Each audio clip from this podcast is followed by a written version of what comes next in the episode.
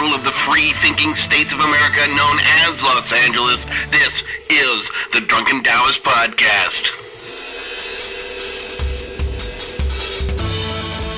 Tonight, it's Daniele Bolelli's triumphant return from Italy, where he discovered the joy of sleeping, the fine line between bad philosophy and deep metaphysics, the evils of science's dogma, the foulness of 12-hour-old muddy gray holy water, gladiators for peace, new meaner gnomes, and the best ice-cold sangria in the world.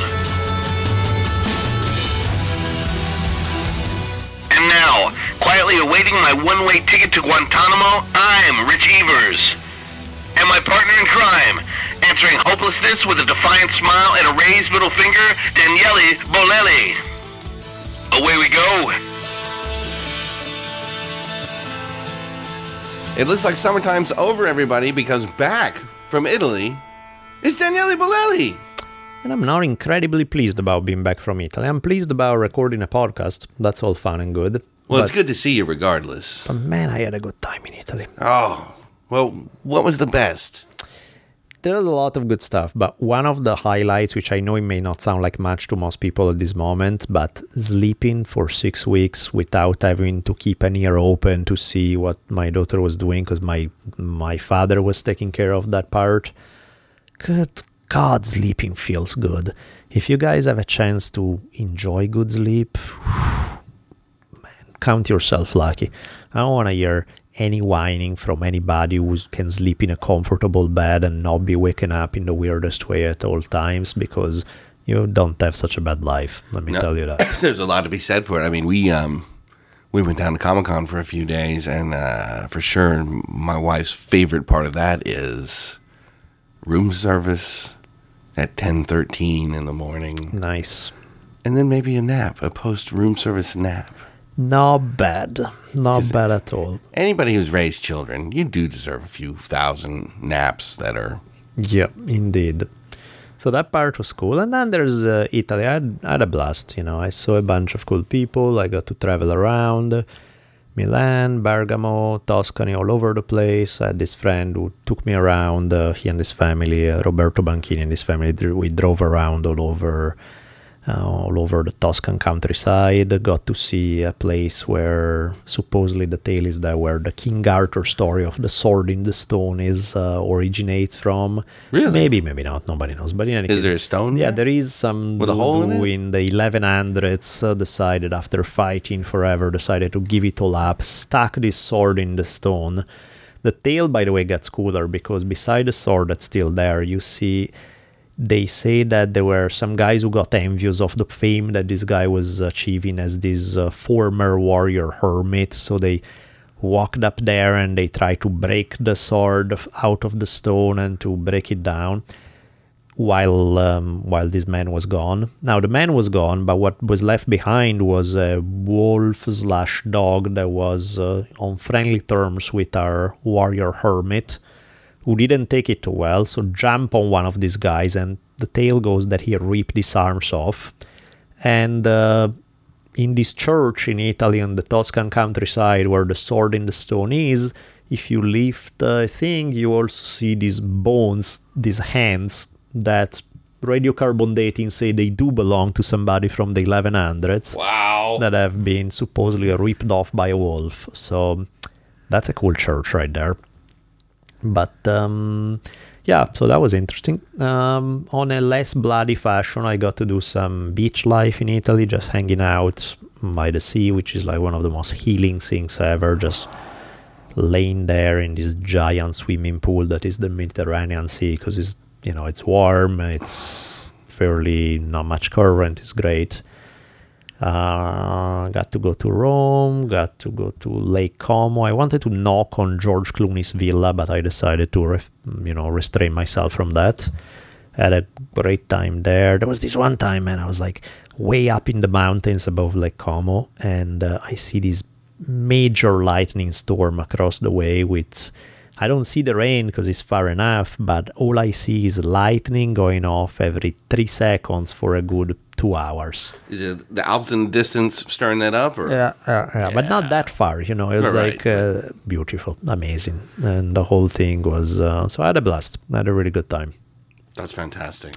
I am pushing for my fellow Americans to adopt the six-week vacation policy. Yeah, I think I we've all think it worked for long be. enough, especially for an entire culture and generation that hadn't had a goddamn raise in twenty years. It's time to slow it up a little bit.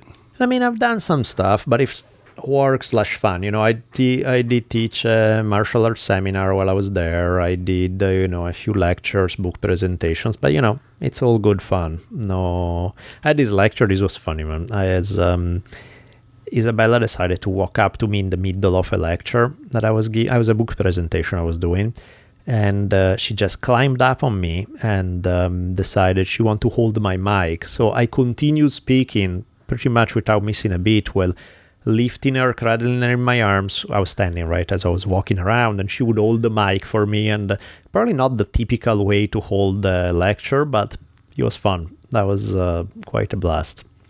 Awesome. So all good stuff. Now back to business. Um, back to business. Back to business.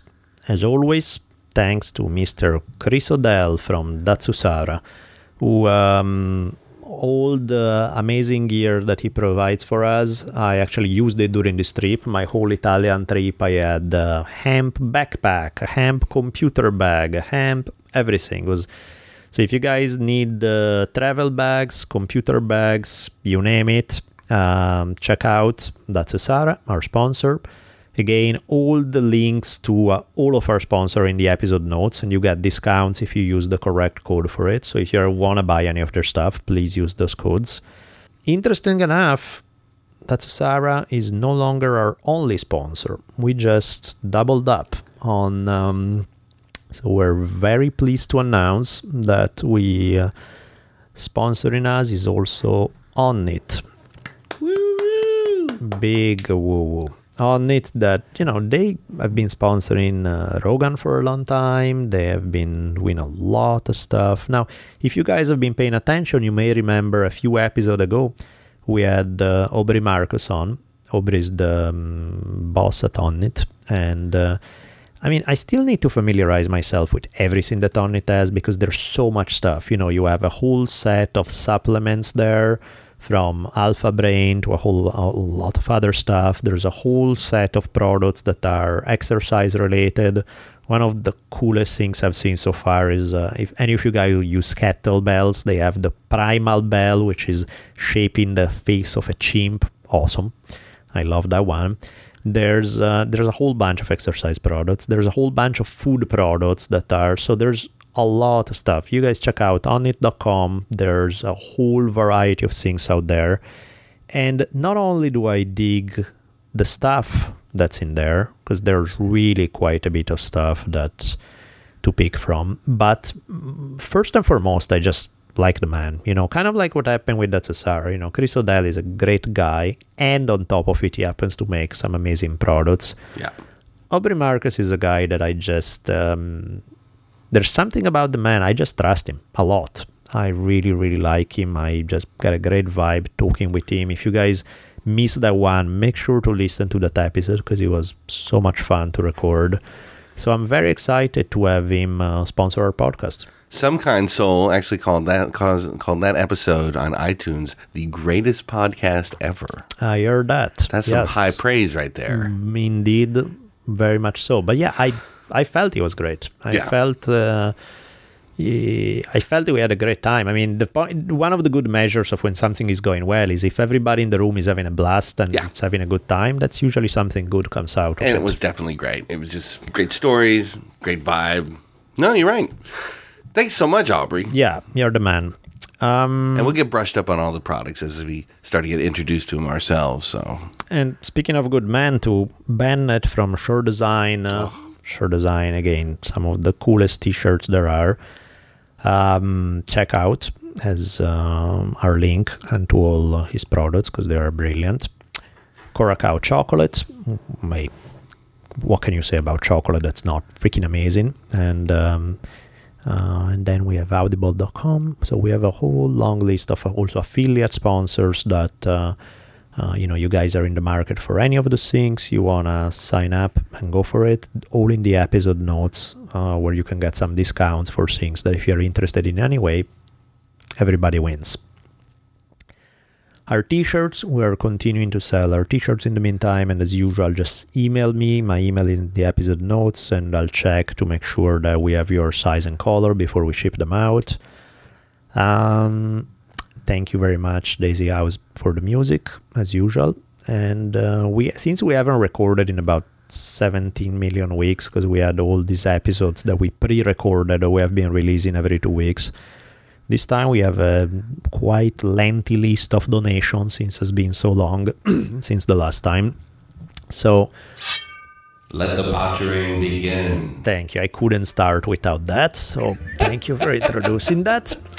We have um, David uh, Sustaita or Sustaita, depending on where the accent goes, Anton Massoni, Tom uh, Kuljis, K U L J I S. Sure, why not? Colleges. Uh, oh, this is an interesting one. We have, um, you may remember that a few episodes ago, we had uh, released uh, in one of the episodes we had a discussion of the epic story of SuAnne Big Crow, basketball player from Pine Ridge Reservation. Yes, yes. Well, about couple of weeks, month later, something like that, I see in the donation list somebody donated from Pine Ridge, South Dakota, and uh, the donor was Cecilia Big Crow, who happens to be SuAnne's sister. And this is about the world being truly way more interconnected than I had ever imagined. You know, you have one of our listeners who's friends with her, um, call her or email her, I'm not sure. In any case, let her know that we recorded about SuAnne. She listened to the episode, was very happy with it, sent us a donation. Sweetest thing ever. I'm super thrilled that she had a chance to check out the episode. I'm super thrilled that she liked it, even better, and that uh, even more thankful that she chose to reach out to us. So that was one of those made my day kind of thing. Was I know there's there's a little bit of chat. I don't know if it's with the shirt design guys. I think it is about doing a sort of memorial shirt. of yeah, and, and I remember Cecilia in the brief exchange we had by email mentioned how you know she had some ideas about some projects for. So we'll talk about it, see where we go with it, Yeah, and uh, if anybody would have any interest, I think it'd be a really cool thing. Yeah, yeah, definitely. And um, but also, you know, there I may not know some amazing story about the rest of you guys, but I really appreciate everybody else who donated as well. And so our list continues with Thomas Robinson, and Jesse Blackford. Uh, okay, you have a cool first name, Gandhi Garcia, which Nice. that's a cool mix right there. Rick here. It's here, except that it has two E, so H E E R E. I'm guessing here. Ding. I have no idea. Sorry, I don't know how to pronounce it. You're from Holland. I should probably know how to pronounce it, but I don't. Jerry Young, uh, Christopher Leffelman, Stan Kerr, Nicandro Martinez. Nicandro is, well, uh, he has a really awesome story. I'll probably tackle it in one of the future um, podcasts. Michael Draper, uh, Jessica Keller, Clint. Oh, fuck, man. Sorry about your last name. Uh, he's an evil Australian who uh, teased me by email about donating purely for the purpose of hearing me sweat his name, and I am sweating The your moment name. has come. So yeah, you go, my got friend. your thing. Clint. Last name. Let's try this. Knedzachevich. No, fuck if I know. It's K N E Z E V I C. How the hell? I mean, come on. this is just wrong. Doesn't sound Australian at all. I think he's imported. I think he made it up just to fuck with me. I think that's not his name at all, but in we already had. Mr. Cool Jizz back there just a moment ago, so I think we may be getting our chain pulled. Now we have uh, Ryan or Matt. I couldn't tell because one there was one name in the email, one name in the donation form. So Brothers. either Ryan or Matt. Terwilliger, Terwilliger, uh, Brian Blair, Brett Silveira, Jovan Nguyen, uh, Clinton O'Hanlon, Bob Dean, uh, Mujo Campara. And thank you guys so much. On a funny note, um, Cameron is uh, owner of an Eco Lodge Inn. Get these for our map and check in where people are listening to us from in the entire world. We got an email from Malawi, as in bring out an atlas because I have a pretty freaking good knowledge of geography and even I as yeah it is Africa and I even have a vague sense of where it is but vague you know not really. So I was like Malawi? Really? Somebody in Malawi listen to us? This is so cool. And thanks for emailing us to let us know because that's always bring a smile.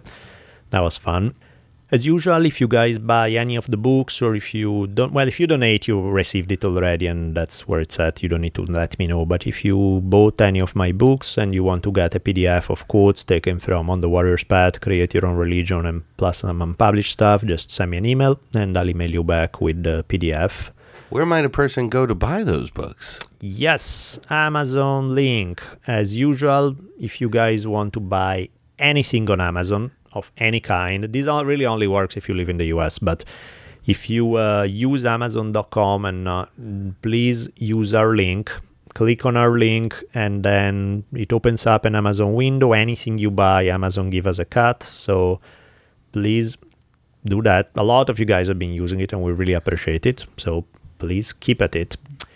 Um, any other business we need to take care of? Yeah, real quick, I just want to thank everyone for our ever growing collection of folks giving microloans to the world through kiva.org. As of August 3rd, Team Drunken Taoist has 12 members funding over $800 in loans. So keep it up. And if you want a free starter loan, hit me up at the Richimon, T H E R I C H I M O N, at gmail.com. And I'll send you an invitation for a free loan so you can get started and get a feel for it. But this is awesome, everybody. I couldn't be more excited. Let's get it growing, tripling, quadrupling, and all those sort of things, and tell two friends, and so on and so on. But now is showtime. We are ready to roll? I think we are. So let's kick off episode 22. Go back to school episode. Yep.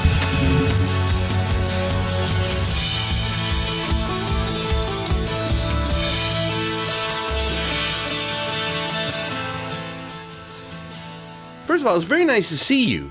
Very good to see you, man. We're breaking out of the stockpile uh, time warp, back to the present time.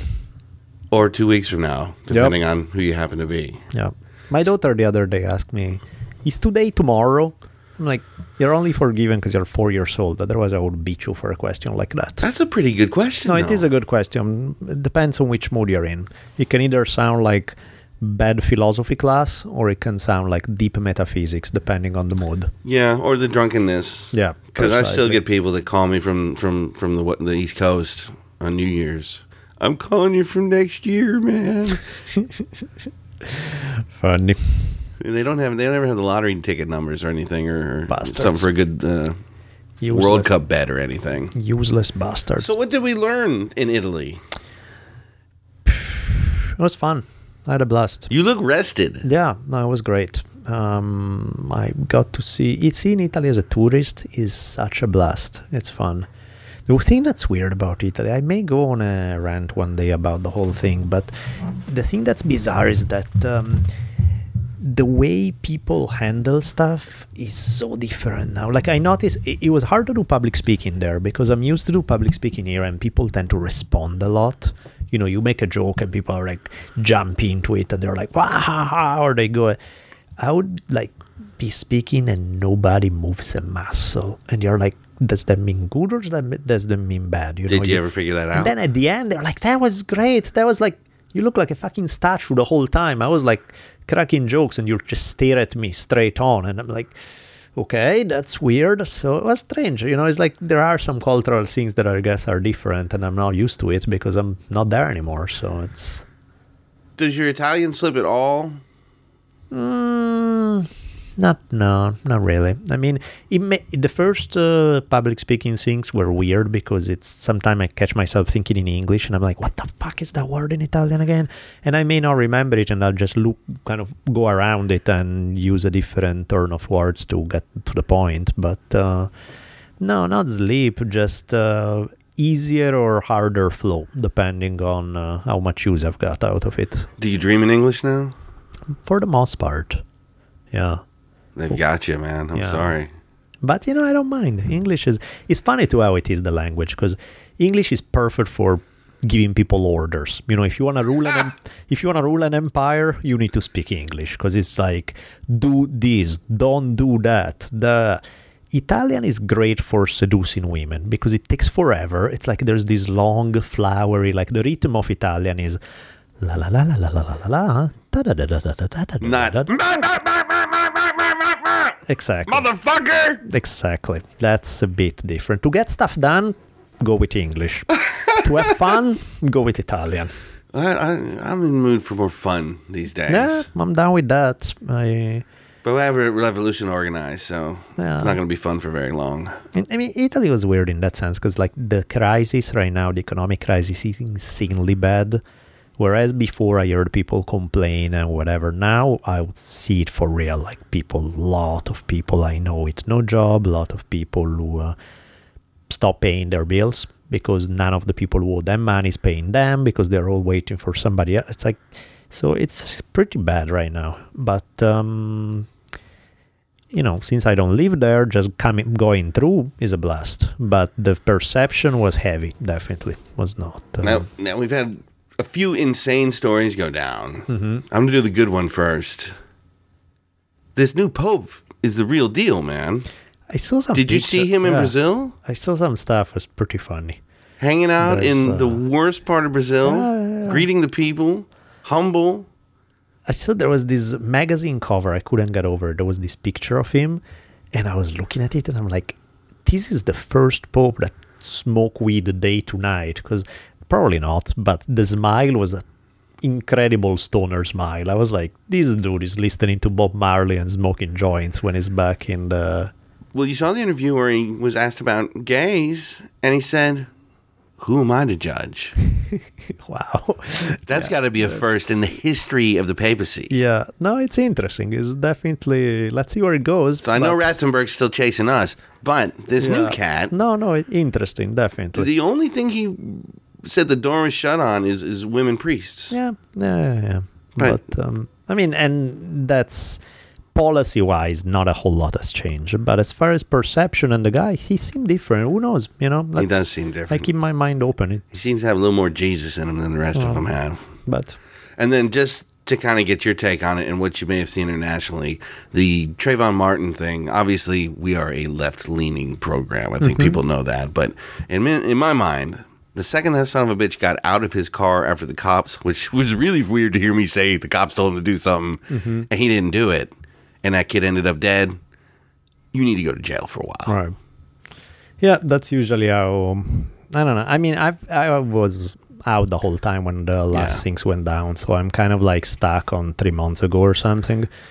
The last beat I just got news in Italian, translated 17 times, filtered in.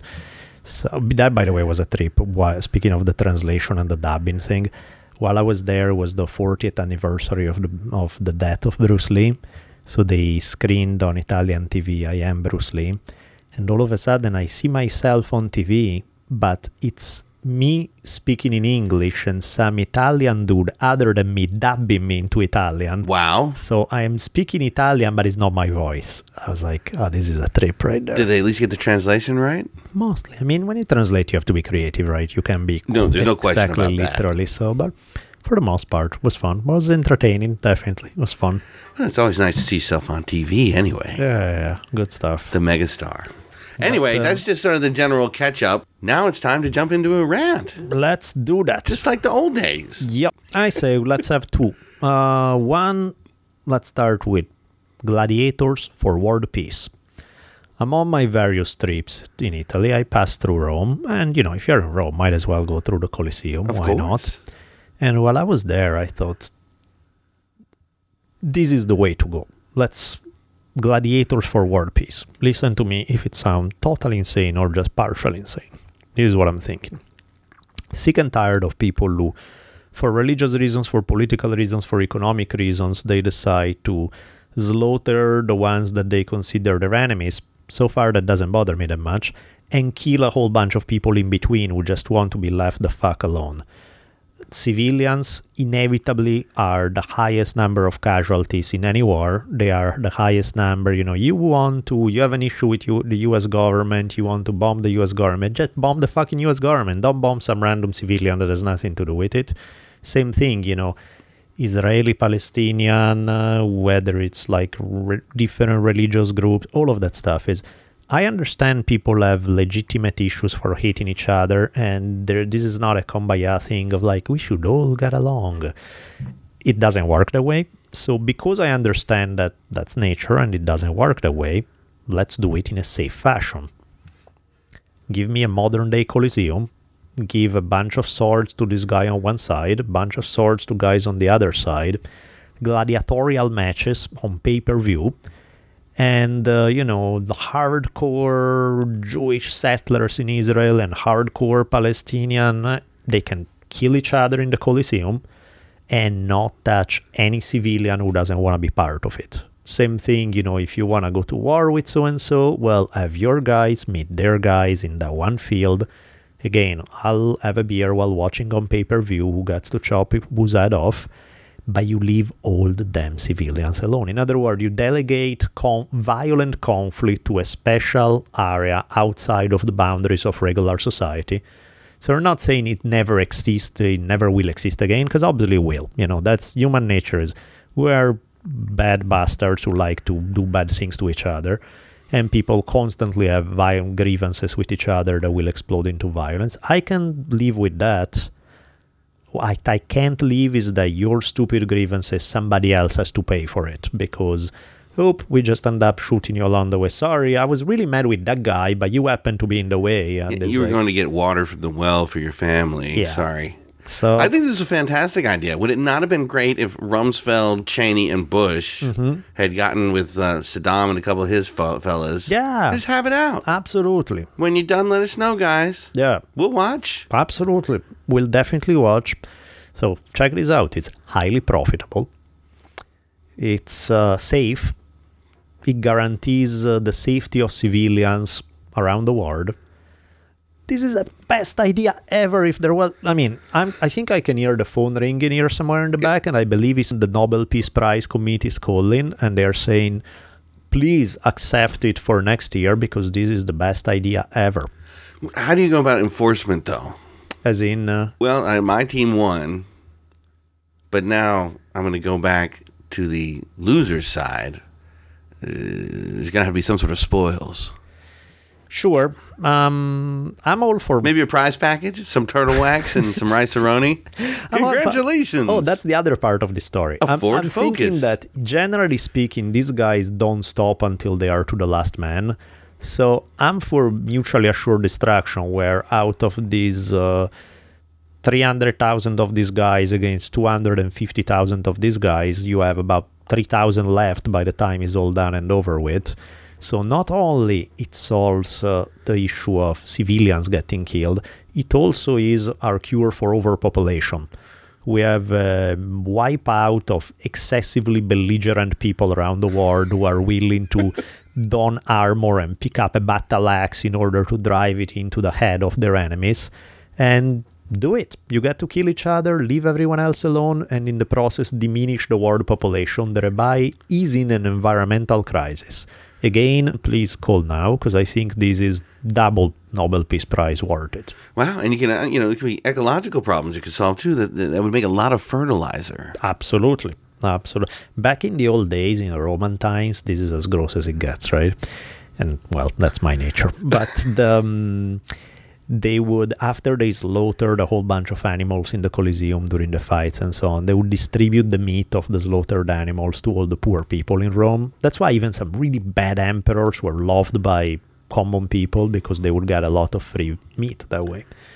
Many of these guys wouldn't get would never see meat at all in their lives, so this was their big occasion to have this meal full of protein and problem is that they wouldn't throw away anything, right? So among the various things you eat, you know, they chop up a bear, let's say, that has been, they give every single part of the bear away to the poor of Rome, including the stomach, including the content of the stomach. And among the content of the stomach, clearly there's some random dude who got eaten by a bear that very day earlier. So would end up on the table of some of the poor Romans where also some good old fashioned cannibalism through eating the stomach of an animal who had been eating a Christian for breakfast. Well, that's the nature of it. Yeah. You know, I was watching the Anthony Bourdain in Peru special, and they were cooking up chicken hearts as street meat. And let me tell you, looked like it was probably pretty okay. Yeah. So that's You spice it uh, right. That, that's the game. oh, speaking of Christians for breakfast, that was a trip right there. While I was in Milan, I realized a place where I would uh, meet people for breakfast all the time. It's like 200 yards away from where there used to be the old arena in Milan where they would have gladiatorial fights. And uh, so I was thinking, I'm having breakfast right next to the spot where 2000 years ago lions used to have Christians for breakfast. Whoa, this is a trip. You know, you feel the sense of um, place in a different way. You know, where things here that are old are 200 years old is crazy old. There, there's that feeling of that spot of land where you have been. So much shit has gone down there that it's like not, it's insane. And um, so it's quite a trip. That's fantastic. Yeah. Now, do they have special places at the Vatican where they used to burn witches? Um, I think they kept the burning for separate. Oh, well, speaking of which, you bring one up. No, not at the Vatican, but uh, among the places where I was in Rome, I was walking around and I end up in this one square, um, Campo dei Fiori. Campo dei Fiori is the spot where they burned. Well, it was actually the spot where they had a lot of public executions. Among the many public executions they had, they burned to death Giordano Bruno for heresy. And today, on the very spot where Bruno was burned, there's a statue to Giordano Bruno, which is the ultimate fuck you to the church and is a triumph of uh, free thinking in that sense. The fact that in the very spot where he was burned and church was uh, squashing dissent in that fashion, today you would have a statue to the man that they burned. Who Um, put the statue up? Eventually, I think when the church went down in Italy and it no longer had the power that it used to have once the um, Italy became a more secular nation and all of that, that's when the more anti-clerical groups in Italy went for it and had a monument to a guy who represented the opposite of uh, church dogma. The fact that the plaque at the bottom says, Is it hot in here to you? is a pretty funny thing as well. There is one of the legends in Rome. They say that if you go touch the statue, is considerably warmer than anywhere else in the plaza. I took a picture on that one where I um, there's me next to the statue of Giordano Bruno, and I'm delivering a middle finger message to the church on behalf of the spirit of Bruno. was fun. And then right after I got done with that, I walk over 50 yards another way where they were making the best sangria I ever had in my life which after a long walk through the streets of Rome in summer, ice cold sangria, which oh my god, that Does it go good. straight to your head, though? Does it just. No, it just it takes you on winged horses straight to a heaven far, far away before dropping you back in on the ground once the effect goes away. Now, now that you mentioned your middle finger photo, I didn't. Mm-hmm. I didn't put it onto my um, giant map of my conspiracy theory. Mm-hmm. But it seems that the Pope came out not judging gays anymore within days of you giving the middle finger photo. Once again, the pressure There's a- continues. There's a clear correlation, I would say. you just got to connect the dots, man. Absolutely. I should work for the NSA, man. That's me, dot connector. On that note, speaking of the Pope, uh, mm, continuing my Italian trip, I um, I was um, I walked right by the Vatican on a day when the Pope happened to stop by, so which pissed me off because there were like seven gazillion people, so so to get through town was complicated. But Sure. I did manage. I lost count after a while, but I think I did manage to break five commandments within about 500 yards of the Vatican. So that was kind of fun. And not lightning bolt one. And uh, I, I didn't kill anybody, in case you're wondering. No, that one I didn't, but there were quite a few others where I had lots of fun. That was a good day. So if you want to enter the contest, put your five broken commandments Right. in the correct order, and then you have to come up with your own story as to how it went down. I have to as remember- he lifted the wallet from the old lady that he was leeching No, over. The, I didn't do that. But uh, there were maybe it was four. But in any case, it was a good chunk. that I is was like, it's I not going to bunch out. fairly proud considering the proximity and uh, how many I got done. Well, some are easier than others too. yeah, of course, of course. You know. Hey, who's that lady? Oh, Yeah. oh shit! Well, there we go. Another. Yes. pissed off neighbors. Next, yes. Lord. So Yeah. many rules. Yeah, yeah, yeah. Now, rant number two. Um, let's go in a different direction. Beside again, these I think rant number one is deserving of the Nobel Peace Prize, and they keep sending my psychic messages. Call me, please. Call for Mr. Bolelli from Oslo, Norway. Line two. This would be the guys that gave the Nobel Prize to the guy that continues to let drones kill innocent civilians. Well, or for that matter, they. Um, I can't even say his name without feeling sick to my stomach, so I don't think I can get there. But Mikhail Gorbachev. no, Al Gore? no, you know where I'm going, right? I think so. Who are we talking about among the evil fucks who received the Nobel Peace Prize? Evil fucks. Yasser Arafat. Uh, Nixon, foreign policy. Oh, you could mean Henry, let's make peace in Vietnam while we bomb the VC in Cambodia Kissinger, do you? Mr. Henry Kissinger at some point. Got the um, Nobel Peace Prize. I mean, if the Rev. Oh, Jesus, that's a bad story. If we pronounce it right, that may help, right? Kissinger, goddammit. It's Kissinger. No, I like that. Kissinger. Hmm. It's less manly. Kissinger. Kissinger. Well, I Some- could be it's wrong. meaner too. right there. It's just what they told me on the TV when I was. Fuck if I know. I have no idea. So, but um, in any case, I'll I won't go down that rabbit hole because that will take us far. But no, so let's go into um, rant number two. Rant number two is not gonna be a particularly popular one, I guess, because I'm going on as opposed to our Gladiator for War Peace, which will clearly win us uh, acclaim everywhere in the world. Well, if nothing else, you're going to get an Emmy out of it. So. Right. In the um, no, in the second one, I'm picking on the kind of people who would be more likely to sympathize with the type of things we like and go for. Specifically, I'm picking on people who place a super strong emphasis on science. Now, science is a good thing. So why is it bad to put an emphasis on science? I mean, science is what rescue us from blind superstition. It's what rescue us from dogma. It's what rescue us from a lot of insanely bad tendencies. So isn't science the best thing in the universe? Yes, and like anything else, if you take it too far, no, not anymore when you turn science itself into a dogma, which may sound contradictory since science is supposed to be not about dogma, it's about testing stuff and so it's more than science. The issue is with scientism is when people take science through such in such a rigid way as to become the same arrogant pricks as if they were religious fanatics. They just happen to speak a different languages and like different stuff but the mentality is the same anything that cannot be proven in a lab under reproducible conditions clearly is false, is bullshit, there's nothing to it. So, and part of my problem with this is that scientific method is a fine thing, nothing wrong with it. But for the longest time, the scientific consensus was that the superiority of the white race compared to everyone else the scientific consensus was that some homosexuality was a mental illness that needed to be cured.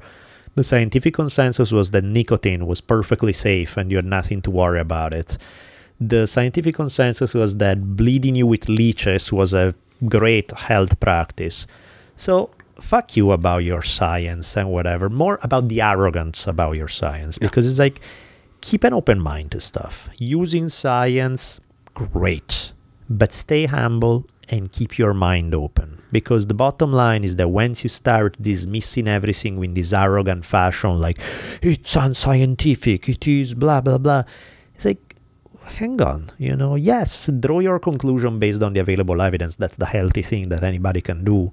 Don't get too cocky there because the odds are very good that a bunch of things that you believe to be scientifically accurate today will be shown to be absolute bullshit a hundred years from now. Almost certainly. So let's take it easy, you know. So like that's why in the cases of when people take a case like the whole debate, which I'm not gonna go into specifics, but the whole debate about vaccines, how you know the scientific consensus is vaccines are good for you. End of story. You know, there's uh, there's the rare minor exemption how it's bad, but and then there's a whole bunch of people who argue not so fast. Uh, there's uh, the whole idea that there may be connected to autism or a few other things and the debate there becomes a faith based one, where you have people on one side arguing against vaccine in one sense, but then the people who argue for it, they argue about it in the wrong fashion because it's all about, and you know, peer reviewed studies have ruled this. It's like a lot of the evidence that they go by is evidence that A was paying for the studies,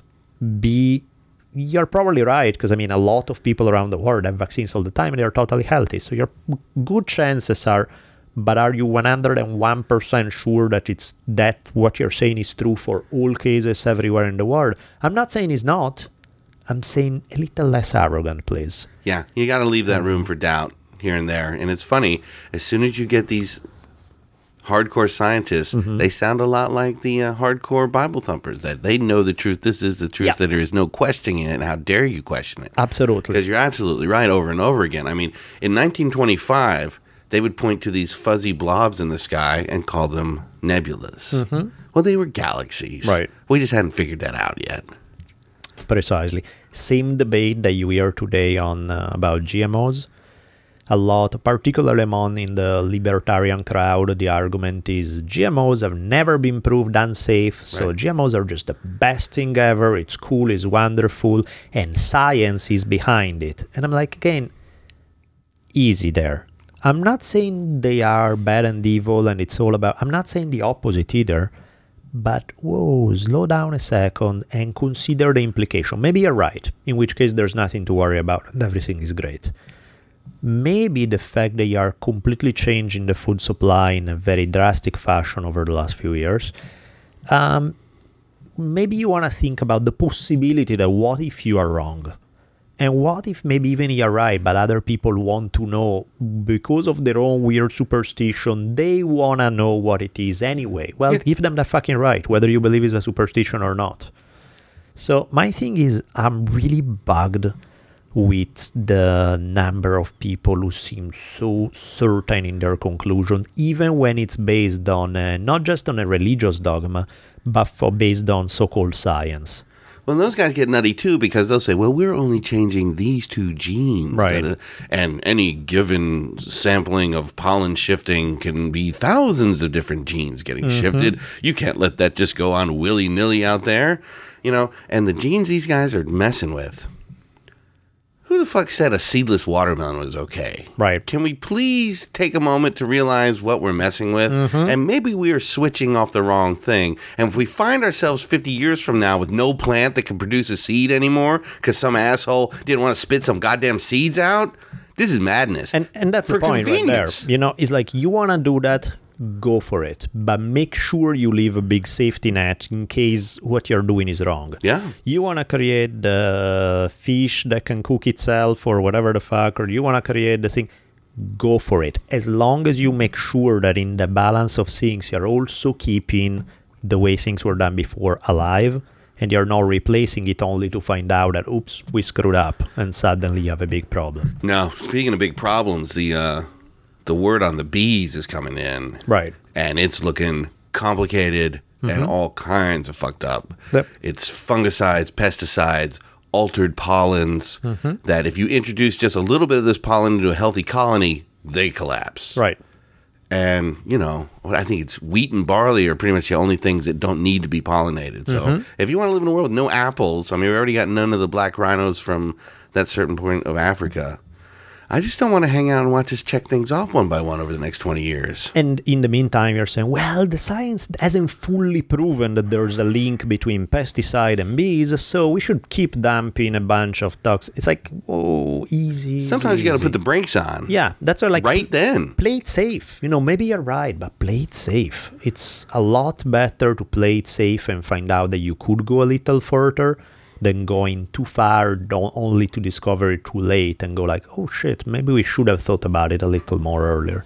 It's always a fun situation when you find yourself on the other side of the argument you always think you're on. Like, mm-hmm. you know me, I'm the astronomy nerd. Sure. So I will find myself amongst a lot of learned folks that are hardcore scientists. Mm-hmm. And it seems that kind of coincides with being a soulless bastard too that believes when my time is up i shut down and i'm done for good right and it's almost creepy mm-hmm. how these guys just like the other side, is completely convinced I'm going to walk in a city of gold with the Lord hand. in- They're almost the same thing. They're Ab- they're invert mirror images of each other. Absolutely. And that's actually where I want to go next with the rant. Well, I was just guessing that. It's just funny that at the end of the day, I find myself once again in the middle of I know I don't know, and I'd much rather play it safe. Of sure, that's possible, and yes, this is possible, and I'm going to lean towards the things that I have more of a belief in. But I've never really been anybody to completely shit on somebody's ideas unless they're super crazy. Yeah, that's the. Um, I, I really don't like Socrates as uh, in ancient Greek philosophy, at least as is reported by Plato. But uh, the cool one of the cool stories about Socrates was how the oracle at Delphi, you know, the oracle being like this one priest or priestesses, I think it was a priestesses at Delphi, but um, who was um, possessed by the god and uh, would uh, speak with the voice of the gods, and so an oracle, right? Because it's not a human speaking; it's like the Channeling spirit things. possession channeling, right? And the story goes that Delphi oracle had stated that Socrates was the wisest of all men. And Socrates was like, No, I'm not. I'm a dumb fuck. He's like, I'm not the wisest of all men. And so I'm going to prove the oracle wrong and I'm going to go around and find somebody wiser. And the process was the tale is that as he went from person to person to person around among some of the famous learned people of his day, he realized, shit, maybe I am, because these guys are so full of shit. But what makes me the wisest person on earth is that um, I know that I don't know shit. Whereas all of these guys think that they know, and then when you go look into it, the basis of their knowledge is as weak as it gets. And so, this idea that not knowing, accepting the limits of your knowledge is actually a sign of great wisdom is an interesting one. And back to what you were saying a minute ago about the you find people arguing opposite things they end up looking very much like each other at times. Like that's one of the problems with me and the whole uh, new atheist thing that you see is um, which a lot of the times i get thrown in the mix by people who see my stuff. They're like you don't like organized religion so you're clearly on this side of the spectrum. And i mean in some ways yes. Like i'll read certain books and i find them funny and they're cool and i dig them. Like you take people like Christopher Hitchens or Sam Harris or more so those guys than Richard Dawkins. I'm more bored with it. But in any case, But you're not uh, out charging your crystals in the sun every morning either. no, but that's the thing is like these guys, one of the problems I have with some of these guys is that even when I agree with their stuff for the most part, and I think that they have really good points, and I agree about some of the criticisms that they have of organized religion, you know, so good, so so far so good. That stuff is all good and stuff. But I haven't heard one word out of them regarding creating something else, creating an alternative to. Like their whole thing is about how religion sucks. And organized religion is bad and evil because of this and this and this. And, you know, 90% of what they say I agree with. And at the end of the day, it's like, so fucking what? What is that you are proposing that's better than this stuff? And the proposing part is so damn weak most of the time. It's like destroying is not good enough. You need to be rebuild on the smoking ruins and show create something better because that's the whole point of tearing out the dogma is that it leaves space for something cooler and better to be created. But if you stop at the distraction of just destroying the dogma and then all you got to tell me is, well, Yeah. uh, we should use reason. It's like, are you kidding me? That's supposed to be the answer to that's is better than superstition, but that's very far back to the whole scientism thing. Reason in itself can be an interesting tool, but nothing more than that. And we've got so many people, especially these days, as we well know, that just love to shit on things. Mm-hmm. Sure. Shit, shit, shit, shit, shit, shit. And not suggestion one Yep. of how you might fix anything. Yeah. You know, tearing religion down is a pretty easy thing. But I think we. And have always agreed and- that there are giant chunks of it that are very important to Sure. people. And I don't think we would ever want to take that away. And for many folks, just the fellowship of having somebody who's your friend that you Mm-hmm. see every Sunday Right. you know, keeps people from a very lonely existence. So Yep. those sort of things are very important. The camaraderie is important, and just well, it's this, that, and the other.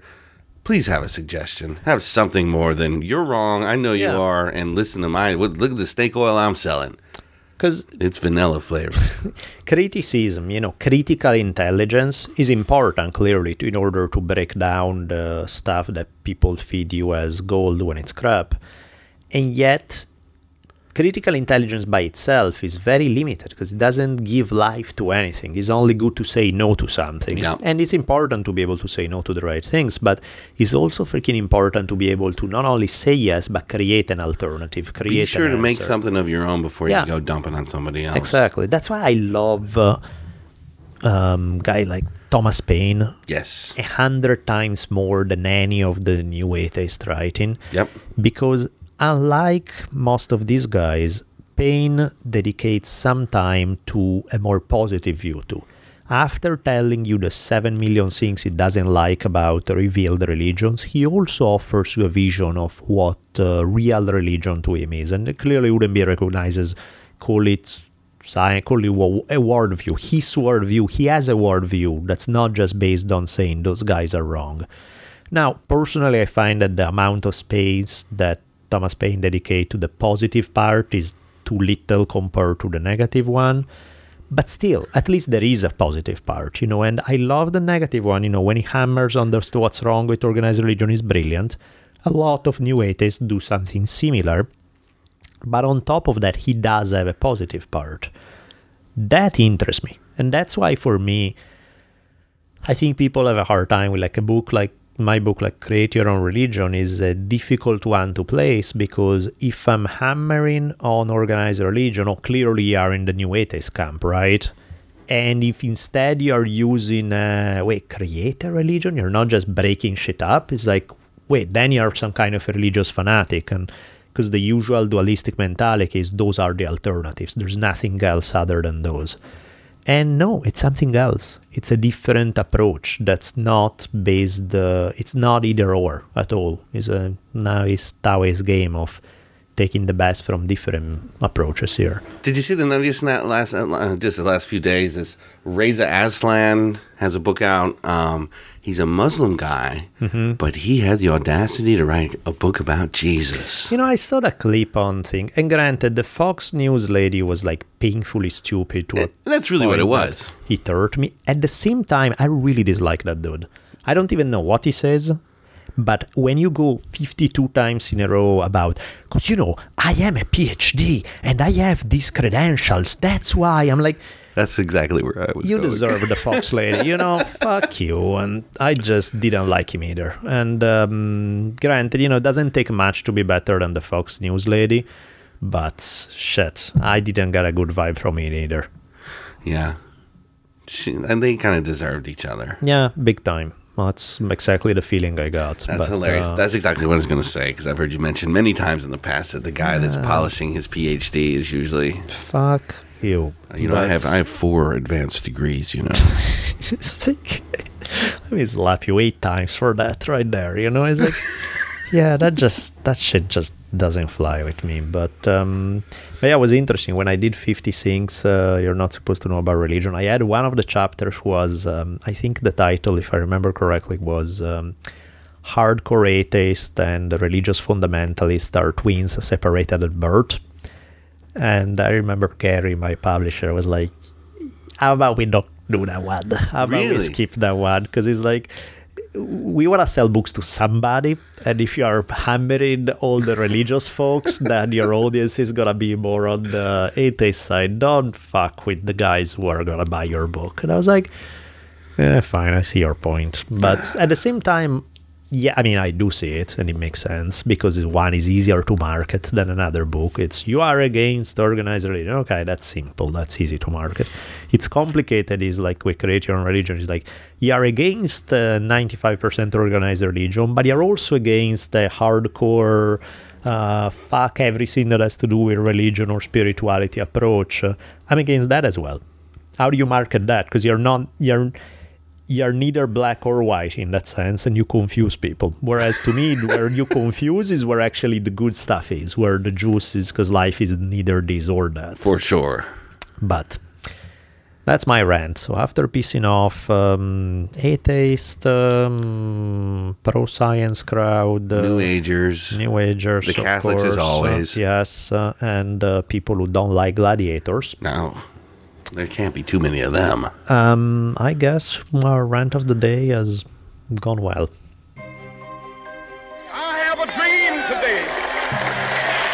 And now we cross the ethereal plane for a visit into Bolelli's dream time. Now, when we last left Dreamtime, the orgasm counting gnome was Oh, busy yes. ringing his bell. And you wouldn't believe what happened next. And- Please tell. And Gnome came back to more dreams. I don't know what the fuck is up with me and gnomes, but It could be our new Travelocity sponsorship. yes, it's like yeah, and you this is another gnome dream, which I swear I'm not obsessed with gnomes, even though apparently I am over the last couple of months in my subconscious. But so here is what happened. I um This is a gnome update. Yeah, in this one dream, there was this one guy who was um, some random faceless guy. No, I mean, it has a face, but it's nobody I recognize, nobody I necessarily simp. I'm not identifying with this guy, so it's not. It's like watching a movie. It's not so much I'm part of it. And this guy is walking into a public bathroom, and as he walks into this, uh, I guess was inspired by being in Italy, kind of like small, uh, tiny one bathroom that you would have in a restaurant kind of thing. So it's a small space. It's not like a big thing with a bunch of stalls and that kind of stuff. He walks up to the public bathroom and he sees this sign in front of him as he's about to take a piss that says something along the lines we remind our customers that the goal of the game here is to piss inside the toilet and in case you don't take this goal seriously and you think that pissing outside of it is no big deal then we invite you to take a look behind you you see that crack in the wall behind you be warned that an angry gnome lives inside of it and if any of your drops misses the toilet and end up on the floor the gnome will emerge brandishing a burning spear and will shove it up your ass. So please make sure you don't piss on the floor. And the dude is going like, ha ha ha, you know, he reads it, he's like, ah, that's funny. He Bring it on, gnome. probably pieces partially on the floor. And before we do it, I'm seeing the dream from in front of him as if it was like a camera in a movie. I'm seeing his face. I don't really see what's behind, but all of a sudden I see his face go, you know, eyes open wide open, and he's like, oh. And I guess the spear, the burning spear brandishing gnome, is a considerably meaner one than the orgasm counting gnome for last time. But that's where we went. I'm truly hoping that we will not have gnomes next month at Dream Time. I'm hoping that gnomes have run their wave as far as they go, but you never know. My subconscious is apparently quite intrigued with the diminutive little fucks. Yeah, they seem to be hanging out with you a little bit. Yep. I've been listening for bells on occasion when the opportunity arises, and I, I think I'm actually hearing them. And of course, around me, it's more like a fire alarm. I see, that's how it goes. Huh? yeah, there's a lot of bells ringing. Nice.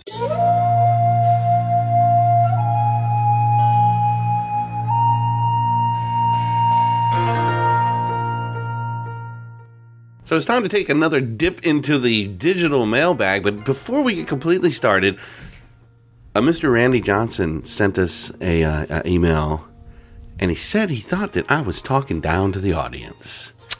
You talk down to me all the time. What's it talking about? Yeah, but you're the audience. That's what people don't understand. I guess they don't get it, but we literally sit here and stare at each other while we talk this, so we Yep. aren't talking down. But my friends out in the audience, I you, you guys are the reason we do this. So I don't feel that we're talking down to you. And if in any way, Randy, you feel like I was talking down to you, buddy, I apologize because you were an awesome pitcher all those years.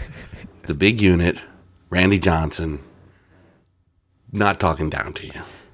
So that's all cleared up. I tried to email him, but it bounced back. So I was just concerned that he might have thought I was not only talking down to him, but ignoring him as well. Him now we're really ratcheting things up. You know what would help though in uh, like mm, examples, because otherwise it's like okay, how am I talking down? But if it gives you examples, then maybe it either you can say, no, I'm not, or it may suddenly go, hey, that was actually a good point for that one time. Exactly, and it's strange you mention it because my email actually read, "If you happen to remember a specific incident, I would definitely love to hear." Yeah, absolutely. Because that's because the. there could have been a moment. Yeah, of course. I mean, anytime with criticism is always good to be mm, specific. That way one can realize, oh, yes, I see a pattern, or no, you're talking out of your ass, or yes, there was that one time, but no, there is no pattern, or, you know, something. Because otherwise, is um, it's a yes, I am, no, I'm not. And it's like, Yeah, doesn't help. That doesn't help at all. But not nothing intentional for sure, guys. So yeah, if you can pick it out, I'd love to hear it. Yep. So send um, Rich the 7 million ways in which he. What have we started? Yeah, good luck with that. Other question. Yeah, this is quick because I actually don't know shit about it, but we'll have, um, let's have four today and let's see what's up. Eric asked me about the Church of the Latter day Dude, the religion inspired by the movie The Big Lebowski. Have you heard of it before and what are your thoughts? What the fuck is with this guy? Who is he? Um, watched the movie forever ago. I've n- barely heard about sort of the whole Church of Latter Day Dude. I thought it was funny. I thought it was a cool, but no, I don't know enough about to have a serious full discussion. So I didn't want to totally ignore it and or write through. I think I tried writing. I'm- I can't remember if I tried writing back and it bounced back and I didn't get through. But I wanted at least to address that. Yes, I got it. And not enough for me to run with. So sorry about that. There's just one thing, dude. What's that? You have to use so many cuss words. The fuck you talking about? But hopefully they're using uh, White Russians instead of uh, wine. Right. Sacraments. Hey, careful, man. There's a beverage here, huh? The dude will abide, and he did like his White Russians. Oh, on the sacrament thing, sorry, flashback from Italy.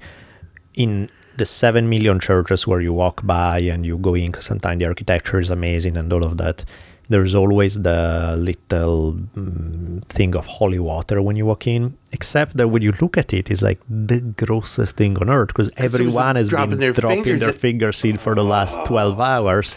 So you see this muddy grayish water that people spew all over. You're like, Jesus, you know, it's like the miracle of this water is that you don't fall dead when you touch it because it's some of it is bizarre, but Science actually got the whole idea of the Black Plague wrong. It wasn't the rats at all. Right. It was people blessing themselves with rancid holy water. yeah. Wow, how do you think that would be somebody's job? You know, every 20 minutes, run out there and hose that shit out. Change a little, yeah, it was disturbing, and not everywhere. There are a few churches where it looks clean and it looks good, and the other ones were like, "Oh my god, this thing hasn't been changed in three months. This is nasty." But yeah, on that note, and I don't remember if I actually did use it when we had the episode about Caravaggio, but there's a cool Caravaggio story about holy water. If I did use it again, well, good repetition. But there's this tale of Caravaggio walking into this church, and somebody said, telling him, "Oh, go cleanse yourself with the holy water, because it will cleanse you of all your venial sins." And Caravaggio goes like, "Venial sins, meaning the minor ones, right? Venial sins." Well, then it's no use. It's no good to me because all my sins are mortal. And I was like, "That's badass." We're all over the place today. Can't you tell that I missed him, everybody? And I know y'all missed him too. So remember, dig deep and put that collection. Oh, wait, I'm in the wrong place again. Number two. Um, oh, this is gonna be an interesting one. I got actually three different emails, roughly dancing around the same thing by different people. They were all about men from their 18 through 35, roughly, asking about advice in regard of, to put it mildly, very lack of experience with women and uh, what to do, you know, how to break the ice because you know it, it sucks if you haven't, if you don't have experience. Then the first time you're around some super hot woman who's into you, you there's a lot of weird stuff that goes through your brain. Then you put too much pressure on the situation. You're bound to fuck things up because you are um, you're stressed, rightfully so. You Especially know, if your main exposure is a lot of rancid porn that doesn't really. that doesn't anything. help either, that right? can't help at all. And even if you're not, it's just the pressure of shit. Nothing has happened in forever, and now there's the. So I can see how that could be troubling. Now, before I give my advice, I, it comes with a warning. The following advice is very dangerous, wildly, wildly successful, and maybe more than you can possibly handle. So before we stand into the Bolelli Smooth section, be warned, my friends, you may get exactly what you've asked for. And th- that's very true. And be warned that my advice may be A, entirely wrong, B, definitely illegal in 49 and a half states, and uh, C, some would argue immoral. With this warning in mind, my personal advice for the situation described by this gentleman is goddesses of mercy, otherwise known as professional hookers. Now, it's not even just about sex, because it's about getting comfortable around hot women, getting comfortable with sex in a situation where you're not, uh, you don't feel that the you're being judged or somebody's looking at what you're gonna do or how amazing you're gonna rock their world. All of that is you are with a lady who's doing that for a living, who's getting paid, who doesn't expect anything out of you other than you to be a nice human being to her and just paying money and not being a dick about it and then it's all about you getting comfortable and nothing else. Again, in half a state, in half of Nevada, all of this is legal in legalized brothels. Everywhere else in the United States, definitely illegal. Mm, depending on where you are in the world, most places in the world illegal, some legal. Legal any- in Germany. is it? I didn't know that.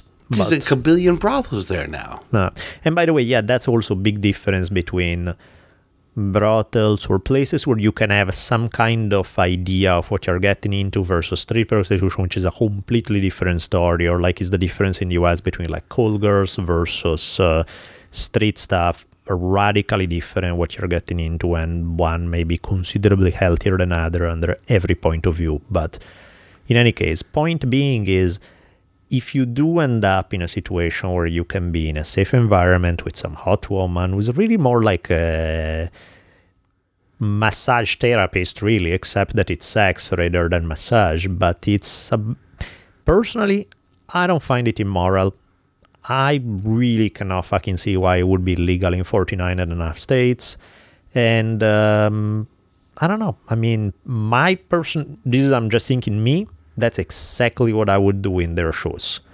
Because uh, you don't want to put that kind of pressure on uh, anyone, non professional woman who suddenly are dumping all your stress and paranoia about sexuality or intimacy with a woman or closeness. 20 years of stressing about it, you dump it on this poor woman who's like, so my personal thing is um, go the other route. I remember I wrote these to one of the guys uh, who wrote it. I never heard back from him again, and I think Because he's been they- busy saving his money. Either that, that's the optimistic view, which I hope is true, or the other one is that he went, shit, I ask for advice and you're sending me to hookers. What the hell? This is, there's something seriously wrong with you. Well, you know, I think the advice is pretty sound. Don't get yourself arrested, fellas, for No. sure. But I'm sure you could find something if you looked gently. Or travel to Nevada. But it's the um the pay it forward idea as well. No. That the nice lady that this fella meets five years from now, when he does have his confidence and does know his way around the hood, Mm-hmm. um, is going to be way more successful, and uh, that future lady friend will probably appreciate that. I don't recommend telling her where you got your experience because that could lead to a little trouble.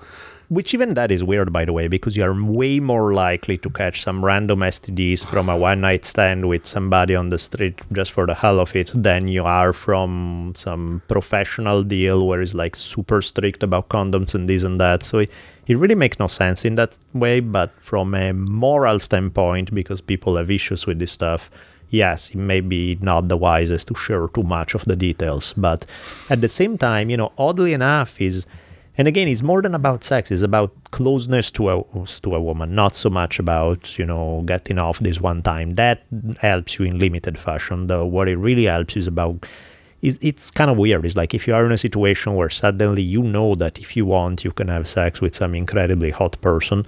Now the when you are around somebody who's hot, you don't have that pressure because you don't need what they have. It's like I can have that anytime I want in another fashion, and that removes the pressure, and you can be yourself around uh, some super hot one, rather than being all driven by need and I want it, I really want that, I really, really. It's like relax, man. You can, if that's what it's about, you can go somewhere else. And instead, let's just it ta- it takes the pressure away. It really does. You know, I think this sex thing is going to catch on. It seems wildly popular. I guess it's the reason we're all here. You think? Huh? Pretty deep, huh? Yeah, I dug um, deep on that one. I'm very impressed. that probably will never see the light of day, y'all.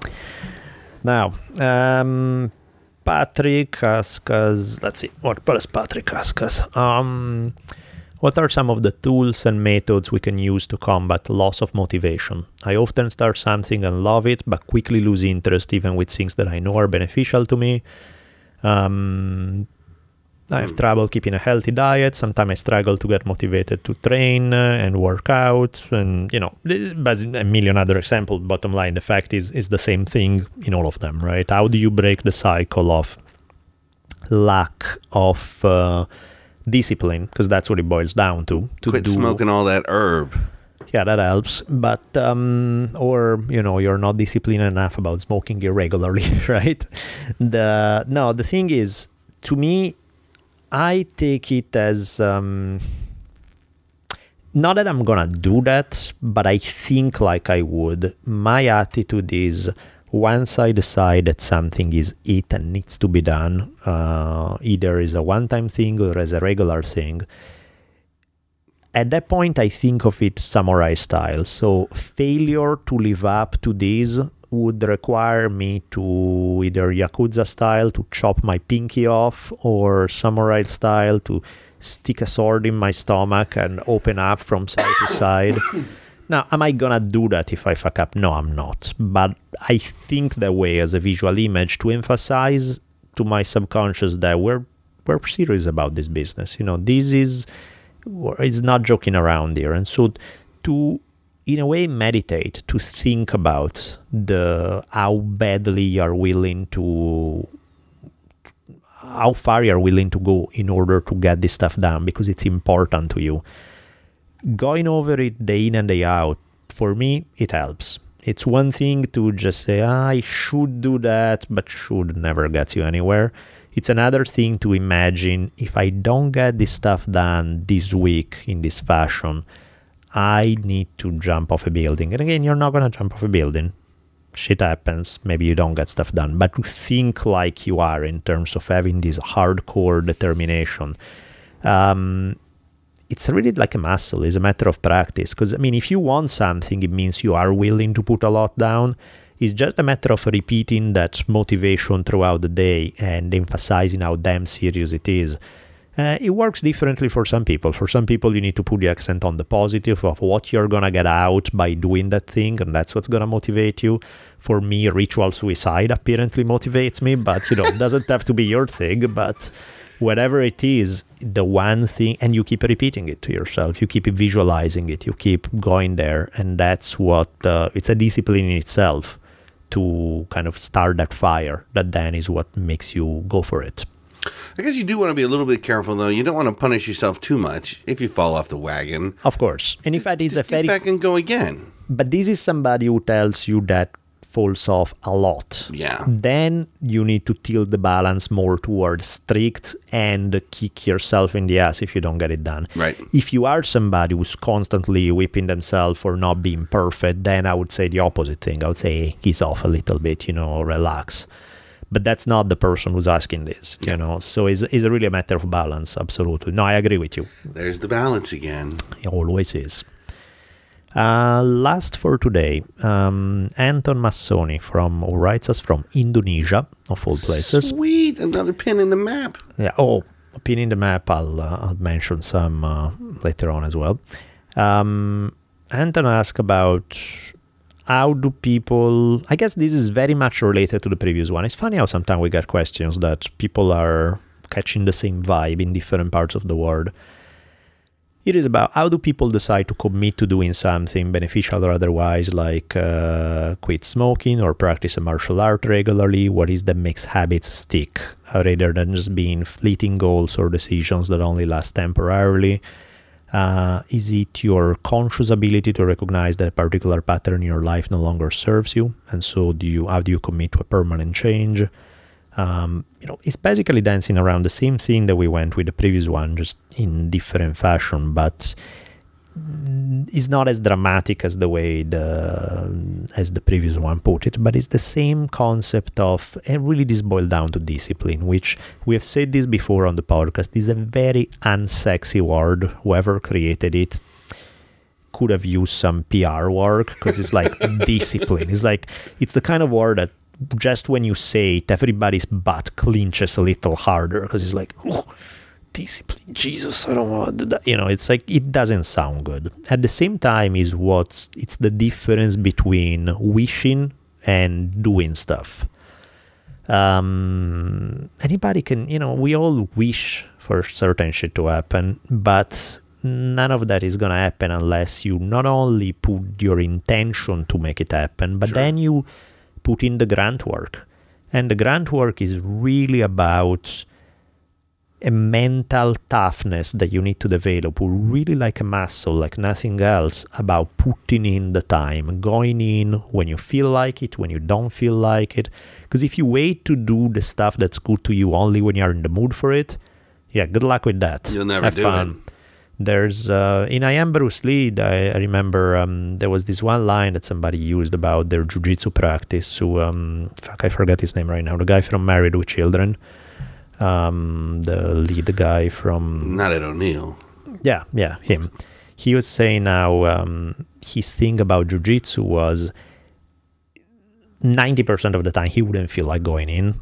And so his thing was just get through the door. Just get through the door, get through the door, get through the Always door. feel better when you're leaving when it's over. And The swimming pool's that way with me. exactly. Don't want to go, but every time I finish, it's like, woo. Absolutely. And so it's not even about thinking. It's like when you run, you know what I mean? When you're running and you get bored to death and you're tired and it hurts, if you think, I have to ride, run five more miles, you'll never run them. Because it's like, are you kidding me? I'm dying now. Are you asking me to run five miles from now? Hell no. It's like, you say, come on, you can give me another four minutes. Okay, just give me four minutes.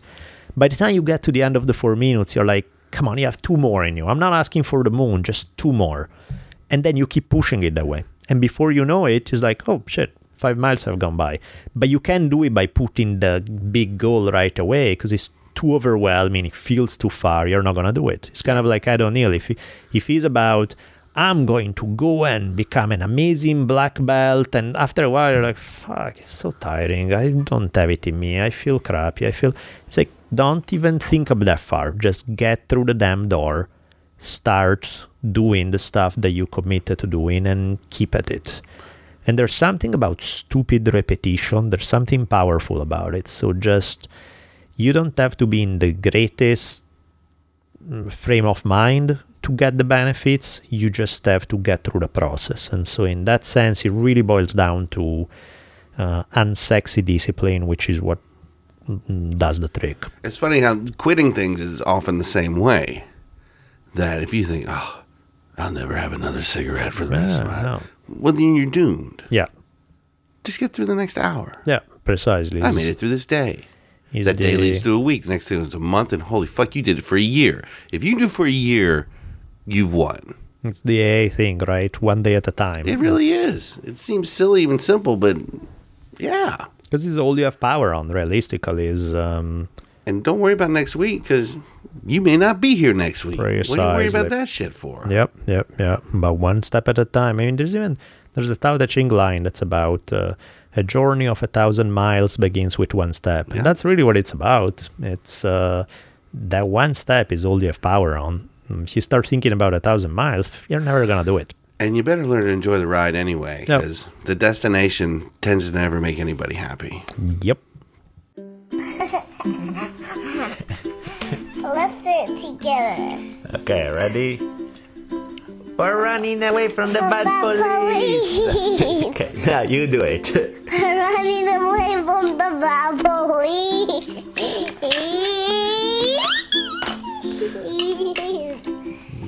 I love you, baby. Isabella time. Now, is this the Italian edition? Because is this her first trip over, or she no, been over second before? one. She'd been there when uh, she was right before she turned two, because the Evil Bastards who run airlines now they let you kid there will uh, go for free if they are less than two years old. Oh. But the second, they, it used to be that like two to thirteen, they paid like very minimal amount, and there's like twenty five percent of a ticket or something, or fifty or. So. Now it's like ninety percent of a ticket is like a mild discount on a full one, and it's like, Jesus, can you imagine like a family of four or something? You're paying insane prices to travel. I can barely get us to the movies, and there's five of Yeah, us. no, it's God forbid it's 3D. yeah, yeah, yeah. How did um? What's that flight like? From It's LA, do you gotta go through New York, and then do you No, bounce through? I went through um, London and Okay. then uh, London, uh, Milan. But yeah, it's long, man. It's really long. And Isabella decided not to sleep at all, other than two hours out of the fourteen or whatever it is. It's like, That's the way I handle long travel. It's just good night. yeah, Wake me up when we land. Yeah, that's not how we work. Not with children. I think I slept a total of half hour between going and coming back. Hey man, you only have like 15 more years of that. Screw you. I'll. Uh, so the more recent Isabella's moments, there's um, well, I think they're actually since we came back, just the last few days. One was funny. Just the other day, there was this uh, curious interaction with some uh, neighborhood kids where they got together and they started each one, you know, little people singing their cute little songs and their favorite thing and. One kid sang the theme from My Little Pony, which was sweet. Uh, another one sang a Cinderella song. Another one sang Twinkle Twinkle Little Star. And Isabella decided it was a good idea to think to sing about breaking rocks in the hot sun and robbing people with my six gun because turns out that I Fought the Law by the Clash is now one of her new favorite songs. And incidentally, she also loves My Little Pony, and she's definitely not against Twinkle Twinkle Little Star. But you know, her taste is eclectic, I guess. So it was. Uh, but hearing a four-year-old uh, singing about robbing people with a six gun was interesting. It seemed to go right over the head of the other kids, so I dodged that bullet. But isn't there always some mama that gets all freaked out that she was not a London Calling fan by any stretch of the imagination? Yeah, that could be bad. There's that Bolelli girl again. Jesus Christ, that one. And on that note, speaking of musical taste, and in this case, it's not taste, it's musical advice, I guess, that um, Isabella at one point told me that uh, we have to write a letter to Katy Perry. I'm like, do tell? Why? Because she's afraid that Miss Perry may not be privy to the knowledge that one can cast like a sailor if they are within one's home, but definitely not outside of it. Mm. And so fearful that Miss Katy Perry may get in trouble with her teachers, Isabella tell me that we should let her know that she can't really use the word bitch, as in quoted in hot and cold, mm. Uh, if she sings outside of her home. It's all good. So if anybody has Katy Perry address, Well, sadly, we had her in front of the microphone a week ago for the Smurfs premiere. I wish You should oh, have- we could have solved this. yes, we should have let her know. But um, yes, She was a lovely lady, by the way. So Yeah, I think she would have nice. taken that to heart. I'm sure I would have. Um, but I think I told. Oh, maybe I didn't tell you, and I probably didn't tell anybody near. But this was the um, one incident that was disturbing when she walked up at um, at her daycare. She walked up to a teacher and decided to sing uh, a piece of a Katy Perry song. This we can go back into the archives and, and retell I that story. mentioned we that, have mentioned yeah, that one for sure. When she started singing uh, I PMS like a bitch, I should know. I was like, Jesus, not that. I'll never forget. I had no idea because I was probably in the fifth grade or so, but I Mm-hmm. had the big Steve Martin record back in the day, and um, he used to just in his act he would say, "Hey, there's a little child in the audience. How old is that little child?" And the people say, "You know, he's two. Oh, two. I got a joke for him. These two lesbians are going down the street." And everybody would laugh. So obviously that's hilarious. yeah, yeah. So my grandparents come to visit, and I decided to go put on this hilarious Steve Martin act. Nice. Have a fake audience there in front of me. Oh, there's a little child in the audience. How old is that child? Two. Got a joke for him. These two lesbians go down. Lesbians! My grandmother was not impressed. She was not and amused, She did not smile or laugh one. Of course, woman didn't really smile or laugh at any point in her life at all that I'm aware of. But this was definitely. Not one of her favorite moments. And then it just blew up from there. That obviously there was bad parenting going on, and how would a child of uh, in the fifth grade possibly know? You know, if she had had any idea I knew about Rod Stewart's 15 gallons of cum down his throat by then, which somehow went across the country those of you from the 70s, you all remember this. It, it, it went like wildfire. We had no internet. We couldn't even make long distance calls because they're too damn expensive. But somehow every second grader in the country knew that Rod Stewart uh, had to have his stomach pumped because of his. And Rod, this is all allegedly. I apologize. By the way, the new record. What the fuck are you thinking, man? You are 70 something years old. Hang it the fuck up. Where did we get here from? Anyway, um, I digress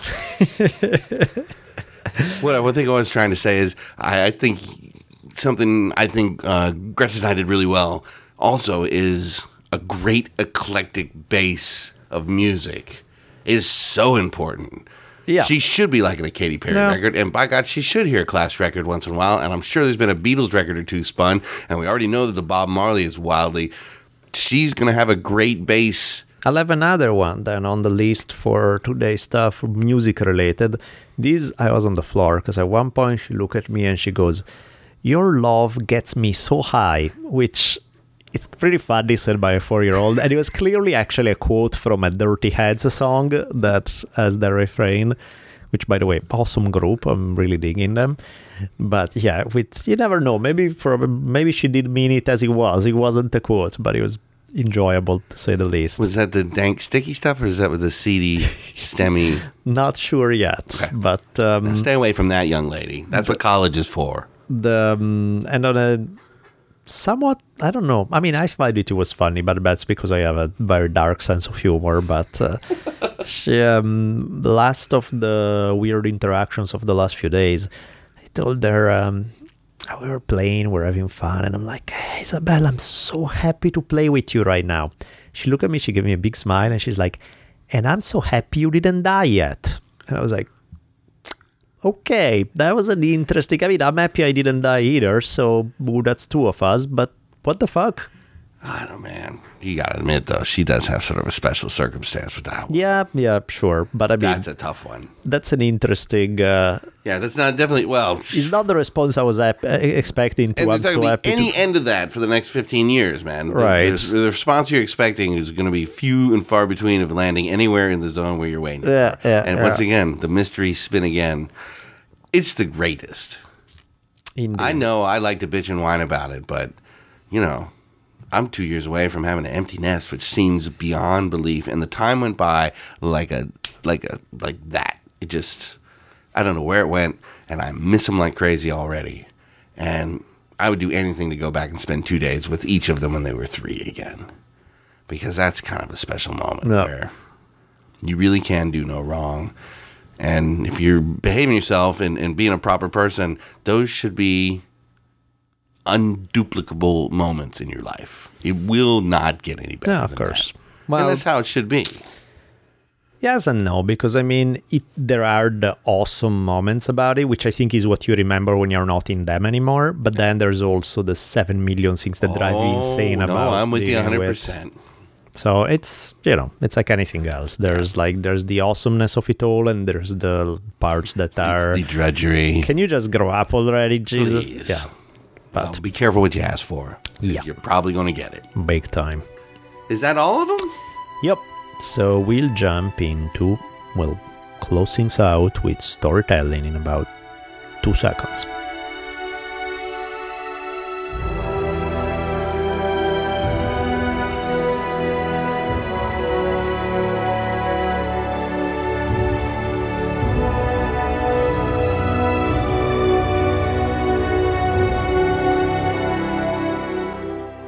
Inspired by the fact that somebody sent me the link to um, oh the epic not somebody the epic tony loquasto one of our most glorious listeners.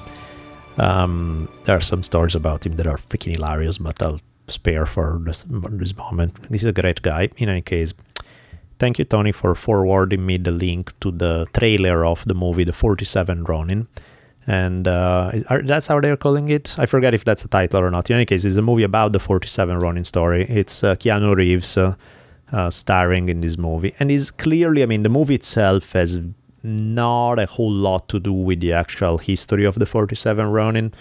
It's uh, very fantasy-like. It's, but then again, it's a movie. What the hell do you expect? You know, don't expect real history from a movie. It's uh, the only thing they have in common is that there's 47 of them, and it's about revenge. So, what we're gonna play with is the real history, or not, or some history about the 47 Ronin. Because the reality of this episode, that is an extremely famous one in Japanese history, is more mythology. Nobody knows. Historians are kind of unsure about what exactly happened. I mean, something did happen, but the details are sort of lost and they are more legendary than not. So keep That's in where the mind best that stories come from, though. exactly. Keep in mind that this is quasi historical and. So the movie is definitely zero historical, but even the original tale is mm, somewhat in the neighborhood of history. Who knows exactly how much or not? In any case, here is how the legend is amazing, and here is how it goes.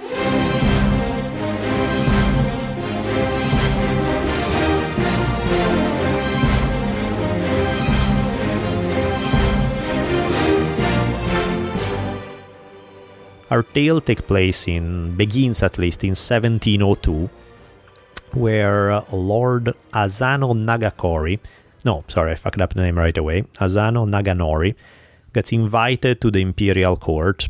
And uh, one of the problems is that he's supposed to host, along with another guy, they are supposed to host this reception, do this whole thing.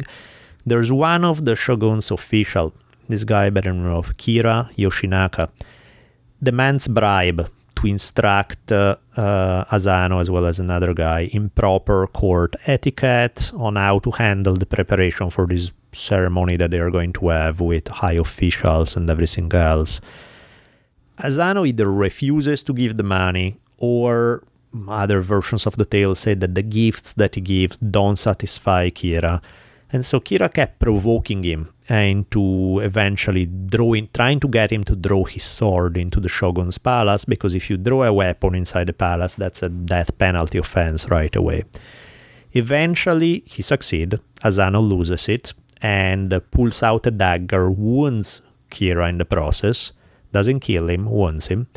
For this, he's immediately given a suicide notice, meaning, you know, out of respect for your rank, you're going to be allowed to take your own life as opposed to being executed, but you're done.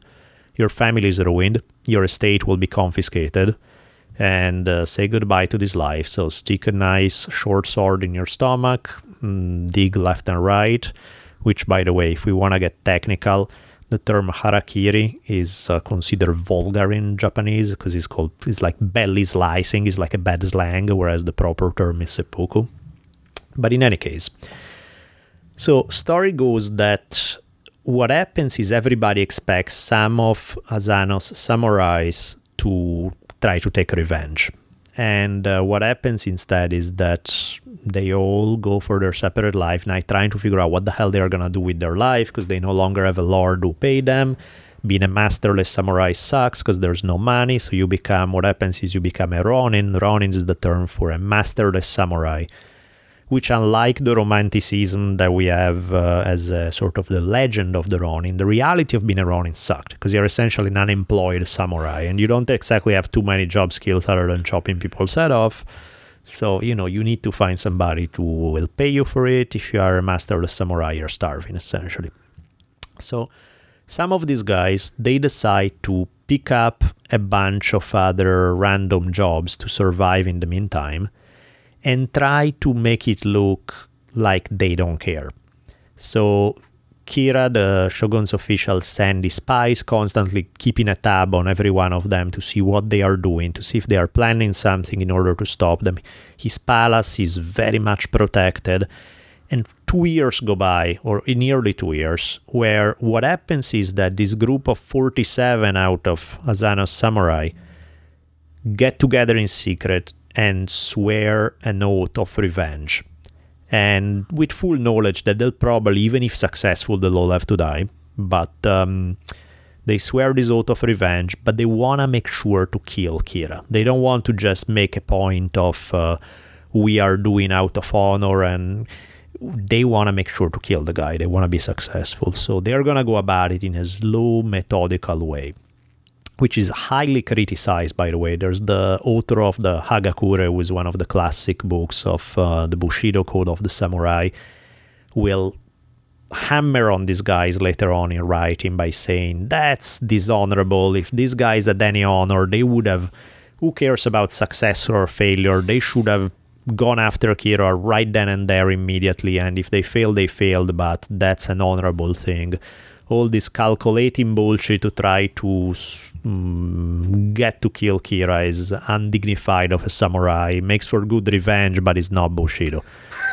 uh, come on, man, relax a little, okay? Take the. There's always somebody that complains about the guerrilla tactics. Yeah, it's just like They're um, awfully effective. And I see his point. I mean, granted, there's something about not being overly calculating, but there's also something very satisfying about getting the job done.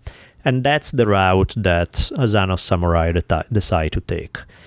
They um, they know that Kira's palace is too heavily guarded right then and there out of fear of an attack, and so they know that they have to bring the security level down if they want to be successful. So for a long time, this group of Ronin they disband, act as if they are just going on with their lives to throw off Kira's spies. Their leader, a guy by the name of Oishi, divorced his wife of 20 years in order to avoid troubles for her once he will go through with the whole thing. He sent his younger son with her, whereas he then asked his older son, uh, Chikara, who was 15 years old, whether to, he wants to go with his mom or he wants to fight with his father he decided to be one of them, so he'll be one of the 47 Ronin. And um, after a while, Kira relaxes his guard, thinking that these guys are just dishonorable samurai who are unwilling to avenge their lord and he has nothing to worry about it. Bad idea. Because January 1703, during a heavy snowstorm, the 47 Ronin gathered to. In the meantime, by the way, they have gone full out. Like Oishi would get drunk all the time, make it look like act in very non samurai fashion in order to reinforce this feeling that this guy was useless. There was nothing to worry from him. In uh, so in 1703, during a heavy snowstorm, the 47 guys get together and attack the castle they uh, managed to kill um, uh, a whole 18 of Kira's own samurai and defeat the guards. They um, Oishi had given order to kill n- no innocent people, so none of the women, none of the people who had no weapons, and only those who stood in the way of getting Kira.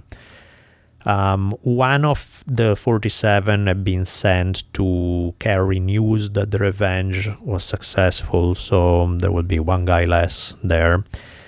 The, um, what happens is that they are successful. They eventually find Kira hiding away somewhere. They offer him a choice out of respect for his rank to kill himself on the spot.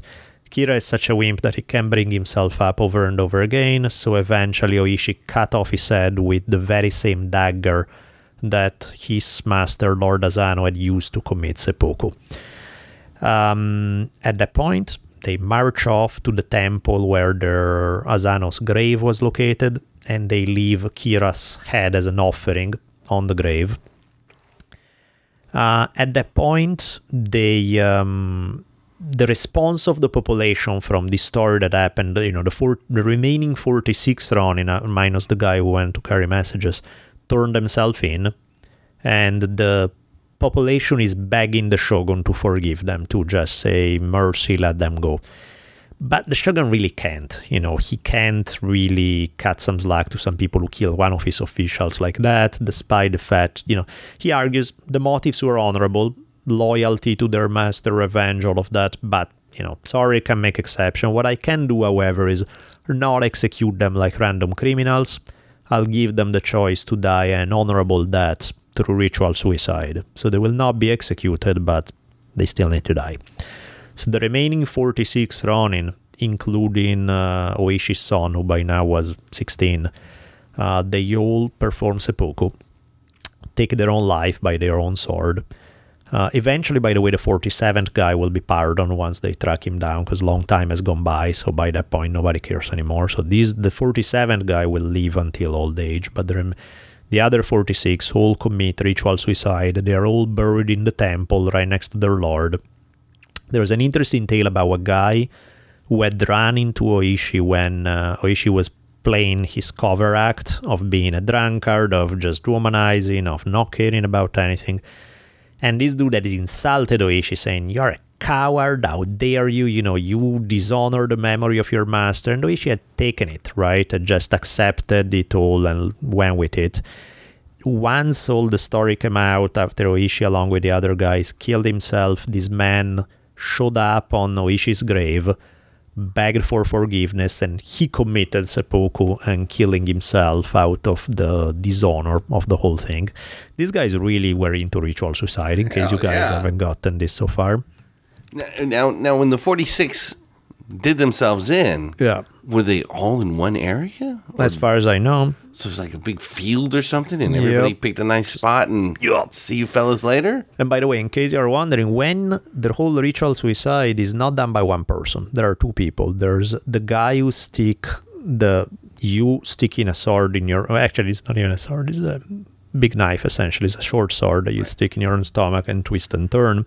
Because it's a horrendously excruciating death. What happens is that you have. A, trusted guy, usually a close friend, who's um, right behind you.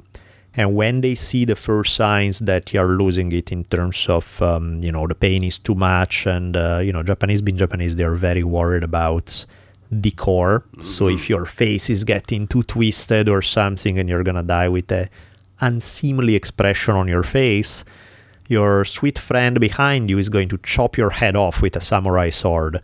So it's suicide to a point. I mean, you start it, but you really die by the other guy cutting your head off. I have never heard that before. Yeah, and that's why there was a famous writer, Yukio Mishima, who in the 1900s did the same thing, did this ritual suicide, and had uh, one of his guys act as the um, guy was supposed to chop his head off, except that this guy wasn't very good at it, and so ended up cutting in his shoulder instead, and like. How does bad face look then? Yeah, exactly. But uh, shit. that was not the problem for the 47 Ronin because these guys were good at it and they took care of business and they um, 46, 46 heads were rolled on the floor and uh, the whole deal and this revenge act rehabilitated the whole clan. So all the remaining samurai because there were way more than 47 all the other ones actually could find jobs again because now they were seen as honorable even like the whole clan had been rehabilitated through the act of these guys so it actually paid off in that sense.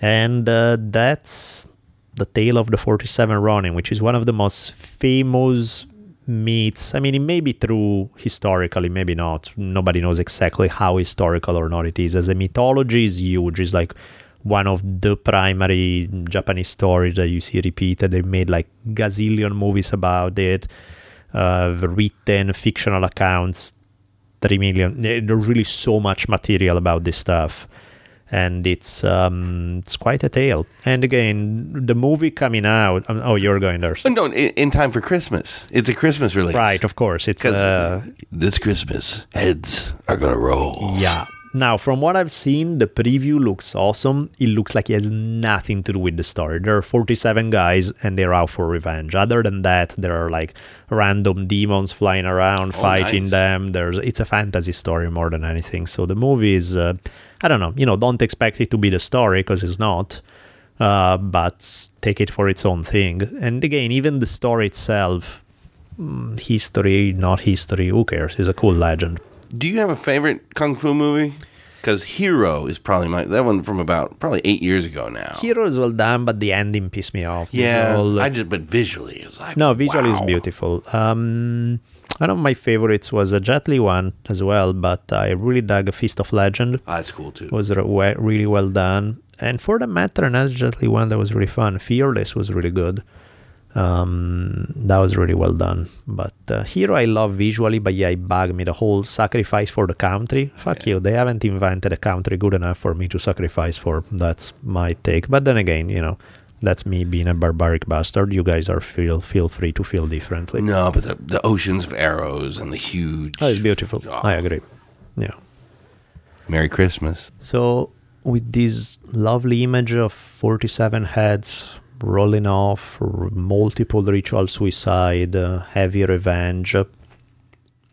I, we bid you guys a wonderful night and sweet dreams.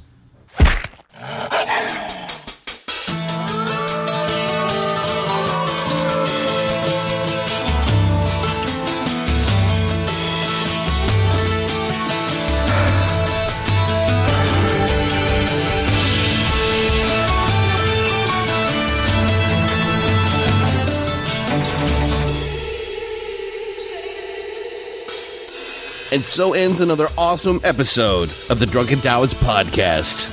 Be sure to keep your ears peeled for another mind expanding episode coming soon. We'll be tweeting you as soon as they come out. You can keep track of Daniel at D Bolelli. That's D B O L E L L I. And you can find me on Twitter at Richimon1. That's R I C H I M O N, the numeral 1. See y'all soon.